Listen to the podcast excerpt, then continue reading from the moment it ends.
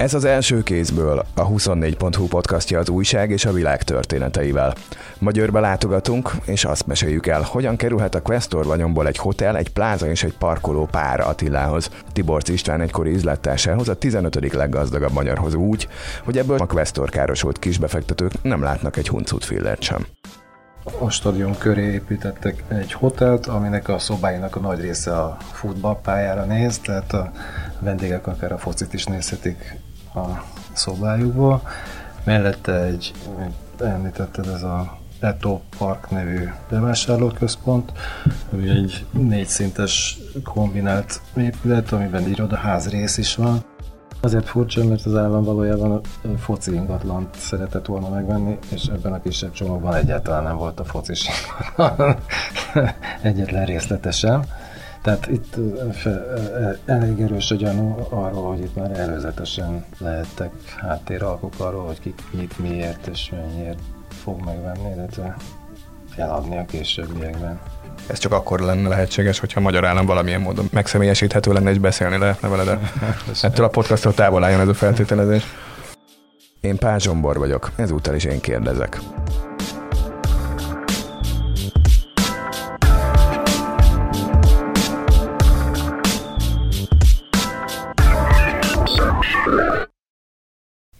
Spirit Joe-val, közéleti újságírókkal vagyunk ketten a stúdióban. Szavasz! Szia!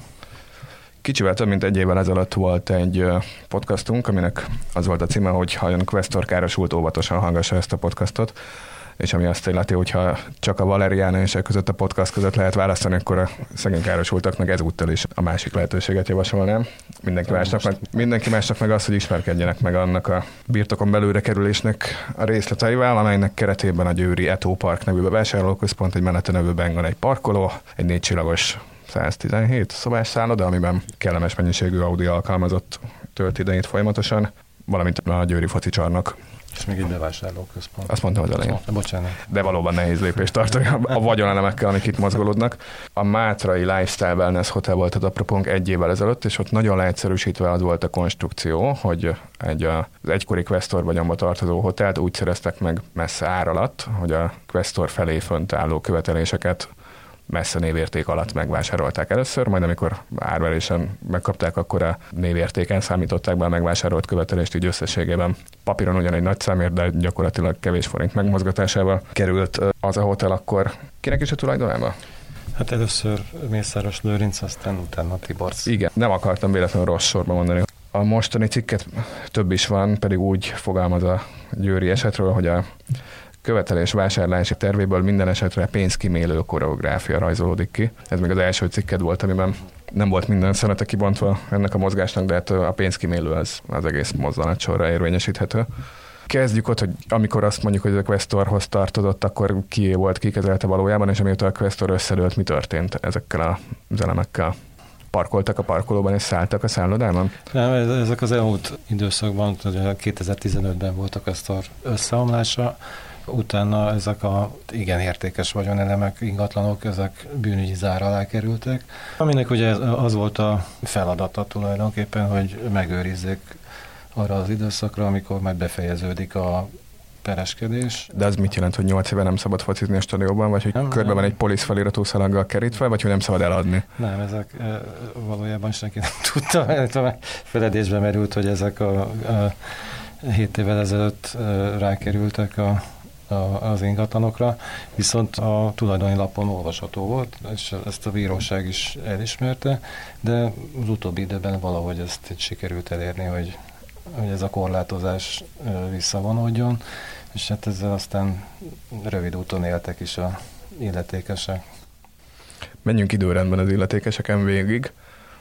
Először az történik, hogy a Questor felé a követeléssel élő hitelező az a Magyar Fejlesztési Bank, az állami tulajdonú Magyar Fejlesztési Bank volt. Igen. Hát azt tudni kell, hogy ez egy a maga idejében egy, egy elég úttörő vállalkozás volt. A 2000-es évek elején a, még Magyarországon ugye nem volt akkor a futball infrastruktúra, mint ma, akkor még nem indultak be a stadionépítések. A, az első ilyen ö, nagy vállalkozás, ugye akkoriban már ter- tervek voltak, de infrastruktúra nem volt hozzá, hogy, hogy nemzetközi versenyeket is hozzanak Magyarországra. És az első fecske lett volna ez az Eto stadion, amit az UEFA szabályok teljes mértékű kielégítésével építettek meg, és hát a akkori questoros tervek szerint ugye ez nem csak egy stadion lett volna, hanem Győrben egy egész komplexum. A stadion köré építettek egy hotelt, aminek a szobáinak a nagy része a futballpályára néz, tehát a vendégek akár a focit is nézhetik a szobájukból. Mellette egy, mint említetted, ez a Eto Park nevű bevásárlóközpont, ami egy négyszintes kombinált épület, amiben irodaház rész is van, illetve hát most már oda költözött a, az ország egyik legnagyobb aldia, tehát, hogy ez, ez, egy, ez egy egész komoly komplexum volt. Ennek a kiépítéséhez kaptak annak idején a Magyar Fejlesztési Banktól egy hát, igen jelentős összegű kölcsönt, ami ugye összeomlás után nem fizették a járulékokat, ezért 20 milliárd körüli összegre nőtt. Tehát a, a, a mostani kiinduló pont az az, hogy egy, volt ezeken az épületeken egy 20 milliárdos hitelállomány. Amiért kijelentkezett be, és mit lehet tudni arról, hogy mennyire vitte el? Magáról az üzletről semmilyen nyilvános információ nincsen, ezek egyéb adatokból derültek ki, hogy az elmúlt években valamikor, körülbelül két vagy három évvel hát most már három évvel ezelőtt, Jelinek Dániel, NER egyik másik ingatlan milliárdosa, aki egyébként, mint kiderült, vagy mint, mint e, sajtóból ezt így lehet tudni, ennek a területnek egy specialistája Magyarországon, megvette a MFB-től ezt a 20 milliárdos követelés állományt, e, hát, vélhetőleg 8 adáron, tehát két és fél milliárd forintért. Ami tulajdonképpen azért csodálatos, mert ott azért a, ott volt az ingatlanállomány, ami hát, nehezen magyarázható, hogy a bank az úgy dönthetett úgy, hogy egy ilyen óriási fedezet mellett ö, ilyen alacsony áron kiárusítja a követeléseit. Ez az első pont, amikor komolyan elkezdtem gondolkodni a cikkben, hogy mi is történt, mert hogy az a cég, ami megvette a követelést, az aztán, és azt nem mondtuk el Jelinek Dánielről, hogy ne ide vagy oda, ő azon ingatlan milliárdosok egy fős táborába tartozik, akik fel szokták venni a telefont, amikor újságírói kérdések vannak feléjük. Ebben az esetben is így történt, az adásvétel pillanatában azt mondta, hogy még nem tudja, hogy mivel van a terve, időnként meg szokott venni követeléseket, és akkor abból valahogyan ingatlan befektetések lesznek majd, amikor szanálja őket. Ebből úgy... Az azért ő se volt annyira bőbeszédő egyébként. hát ennek egyik oka az lehetett, hogy a mi a VHB-nek a feloldása? West Hungaria Bau? Igen.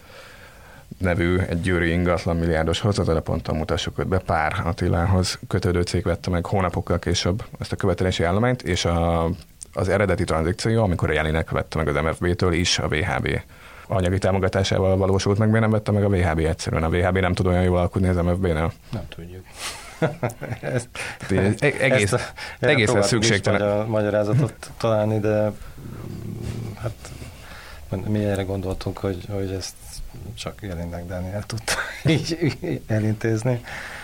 Az biztos, hogy Pár Attila már régóta ö, szemet vetett ezekre az ingatlanokra, ahol a hotel üzemeltetését azt jóval korábban átvette, mint ahogy az a tulajdonjogát is, az épület tulajdonjogát is megszerezte volna. Ö, két vagy három éve az ő kezében van az üzemeltetése.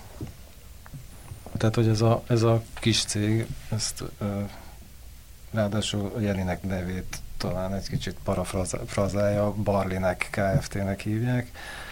Ez egy te, teljesen projektcég, erre a, valószínűleg erre a egy üzletre alapították, alapította Jelinek Dániel, és aztán ez ö, egyik kezről a másikra járva vitte magával ezt a 20 milliárdos követelést, ami ugye most pár Attilánál kötött ki.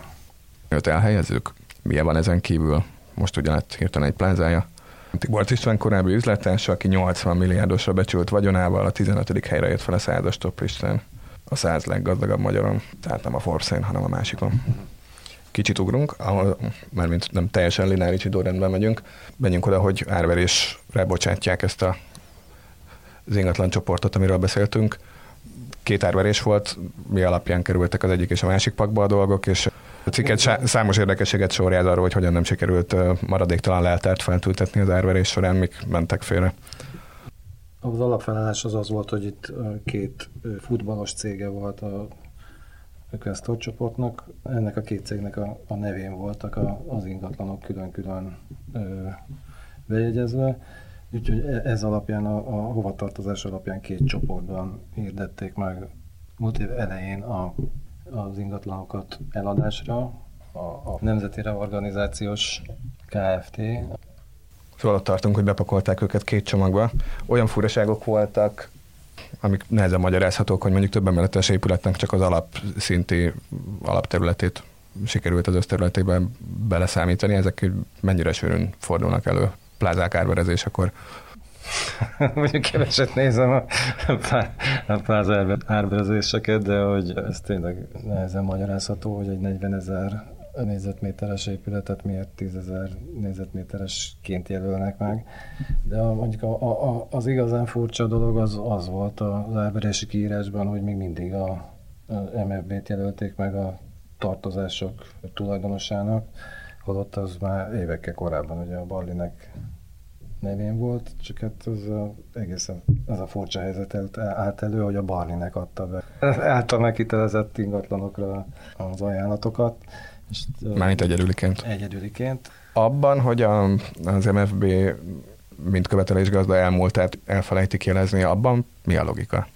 Mármint, hogyha esetleg nem vagyunk tökéletesen jó hiszeműek, és azt gondoljuk, hogy valaki direkt felejtette ezt el, az MFB lenne talán Hát ez, ez az, az ijesztőbb, egy potenciális külső vevőjelöltnek akar a fene a Magyar Fejlesztési Bankkal alkudozni, gondolhatnánk inkább ebből a Igen. jól hangzó Barinek Kft-vel, azokkal biztos lehet beszélni. Hát ha csak nem tudták előre, hogy a Barlinek Kft. lesz az egyetlen jelentkező. Sok magyarázatot nem lehet eltalálni, hiszen arról korábban írtunk egy cikket már, hogy, hogy maga Barlinek Kft., tehát lényegében Pár Attiláék egy fél évvel korábban egy másik kisebb ingatlanos ügy miatt ezt a dolgot már jelezték a kormányhivatalnak is, tehát hivatalosan volt nyoma annak, hogy a Marlinek Kft. megvásárolta ezeket a hiteleket az MFB-től. Tehát egy kis kisajátítási történet zajlott a telek egyik sarkánál egy építés miatt, ami szintén azért érdekes, mert ott, ott meg az a ezért Amely... mondtam, hogy nem fogunk teljesen lineáris időrendben menni, mert ez kicsit korábban van. Igen, egy, fél évvel korábban. Miért érdekes nekünk egy parkoló csücskének a kisajátítása? Azért érdekes, mert hogy ott annak idején természetesen kellett ahhoz is, bár egy kis területről van szó, kellett egy hivatalos értékbecslést csinálni, csak sajnos akkor úgy sikerült, hogy e, egészen a későbbi áraktól teljesen elütő árakat sikerült abban meghatározni, ami azt jelentette volna, hogy annak a parkolónak, a, egyébként 17 hektáros parkolónak a, az összértéke az nyolcszorosa lett volna a kiírásban, hogyha az eredeti kisajátításban használt szakértői meg, ármeghatározást használták volna.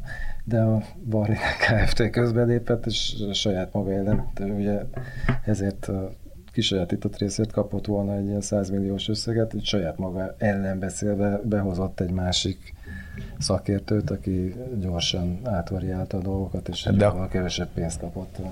De akkor még nem saját maga ellen beszélt, hiszen még nem is tudhatta, hogy övé lesz a parkoló majd később. Jó, tudhatta, de hogy akkor papíron még nem az övé volt a parkoló. Ez igaz. Követelése volt a parkoló. Igen, igen, igen de, de, de hát valóban az még az akkori a, a focisztéknek a pénztárcáját kurtította meg. De, de nyilván, hogy ha, saját nyilván, ha követelést birtokol, akkor érdekében áll, hogy több pénz folyjon be oda. Hogy mondjunk számokat is, azt hiszem 44 ezeres négyzetméter áron becsülték fel drágábbra a parkolót, úgy majdnem 100 millió forintot, 97 milliót kellett volna fizetni az államnak, hogy kisajátítsa ezt a csücsköt, és akkor ez sikerült 11 ezerre, négyzetméterenként 11-re levinni, ami... Az állami cég már belement ebbe az üzletbe, úgyhogy simán kifizették volna a magas árat, de... de az altruizmus. Közbeszólt. És így aztán olyan kikiáltási árak alakultak ki a két csomagra, hogy ez a parkolót is tartalmazó csomag az egy egésszel kezdődik milliárdban, Igen. és nem nyolccal.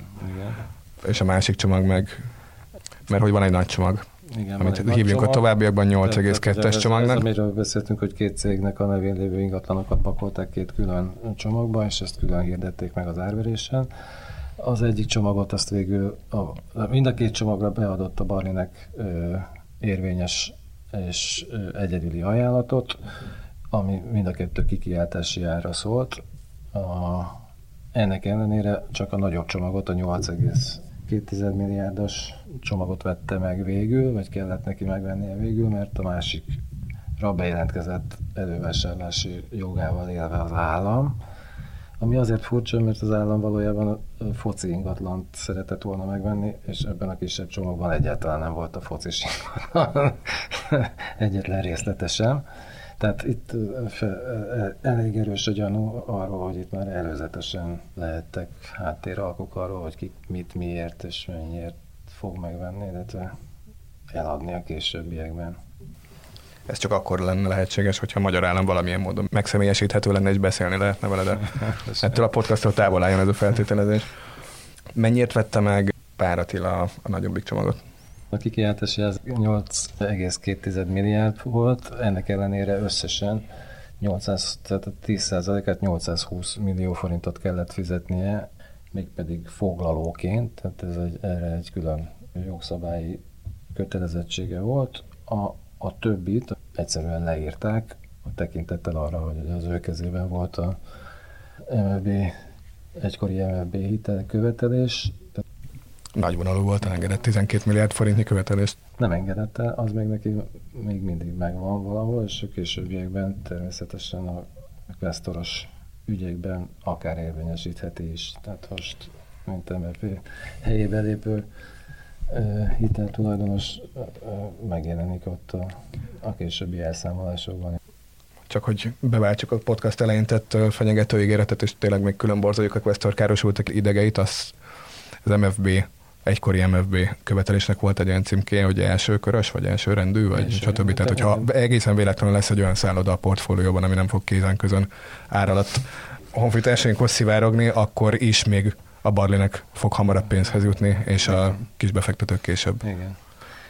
Ennek a történetnek is ez a folytatása tulajdonképpen, hogy tekintettel erre, tehát ott a, a kisebb csomag ügyében valóban még további milliárdos tételt le is írhattak, mert ugye a, a, az összes ingatlanra egyetemlegesen volt bejegyezve a MFB egykori hitele, tehát azokat a részeket, amiket az állam elővásárlásként megvett, és annak az árát befizette az elverés után, azt a, a Barlinek tehette zsebre, tekintette, hogy nála volt a, a követelés. Tehát amellett, hogy 820 millióért megvette a utált és a többi ingatlant, a másikból még plusz pénz jött be, tehát azt a 820 milliót gyakorlatilag kifizette az állam. Na de egyszer meg kellett venni a követelést kettőfénél. Igen, hát az, abból is lejött valamennyit. Tehát, hogy... Igen, egy végenyenleget szívesen nézni ilyenkor az ember. Igen, ezt, ezt, sajnos nem tudtuk, megkérdeztük pár Attilát is, hogy mi volt a üzletnek a vég egyenlege, de nem kaptunk választ erre. Uh-huh. Viszont mi lett az állam és Pár Attila közötti tologatásnak a végeredménye? A elverés utáni hónapokat a két fél azzal töltötte, hogy újra osztotta az ingatlanokat egymás között. Ugye az államnak nem a parkolóra volt szüksége, hanem a focis ingatlanra, ezért aztán a különböző részeket eladták, illetve elcserélték egymással. Ez egy teljesen áttekinthetetlen folyamat, hogy mit mennyiért és mikor cseréltek el, és nem is hoztak erről az ügyről, vagy ügyletről nyilvánosságra semmit. Minden esetre a, a vége az lett, hogy a nyár, tavaly nyár végére, a, vagy közepére a, a, úgy állt a helyzet, hogy a stadion az átkerült állami kézbe, és ezt aztán egy törvényjavaslattal a, a Győri Etónak adta az állam tartós használatba tehát a tulajdonos a Magyar Nemzeti Vagyonkezelő, de a használati joga átkerült a világi Oszkár által megvásárolt Etóhoz, amelyik pillanatnyilag a másodosztály közepén tanyázik. Azt el kellett volna mondanunk, igen, a, amikor felvezetted az UEFA Conform Győri stadiont, hogy volt egy olyan korszaka a Győri futballnak, több is volt, de hogy a legutóbbi ez időszakban akkor volt, amikor még az első osztályban ja, voltak dobogós helyek. Igen. Ez nem mostanában. Nem, Világi Oszkár pedig a, nem az etóval kezdte a futballbefektetői karrierét, mert a Dunaszerdahelyi Dacnak a tulajdonosa szintén amellett, hogy a MOL alelnöke, és a MOL lányvállalat Szlovnapnak a vezérigazgatója. Igen. És azt ígérte, hogy az felhozza az első osztályba a győri focit, de ez egyelőre az elmúlt éves teljesítményben meg egyelőre nem látszik valós elérhető célnak. Problémáztak a stadionnal, hogy nincsenek benne skyboxok, meg valójában nem olyan minőségű, mint ami ennek lennie kellene, de hát valószínűleg azért egy másodosztályú foci csapatnak pillanatnyilag azért talán megteszi. Van mellette egy szálloda, aki skyboxot akar, az járuljon pár Attilához, és béreljen tőle szobát, ami oda néz. Köszi, hogy jöttél. Én is köszönöm. És köszönöm nektek is, kedves hallgatók, ez volt az első kézből.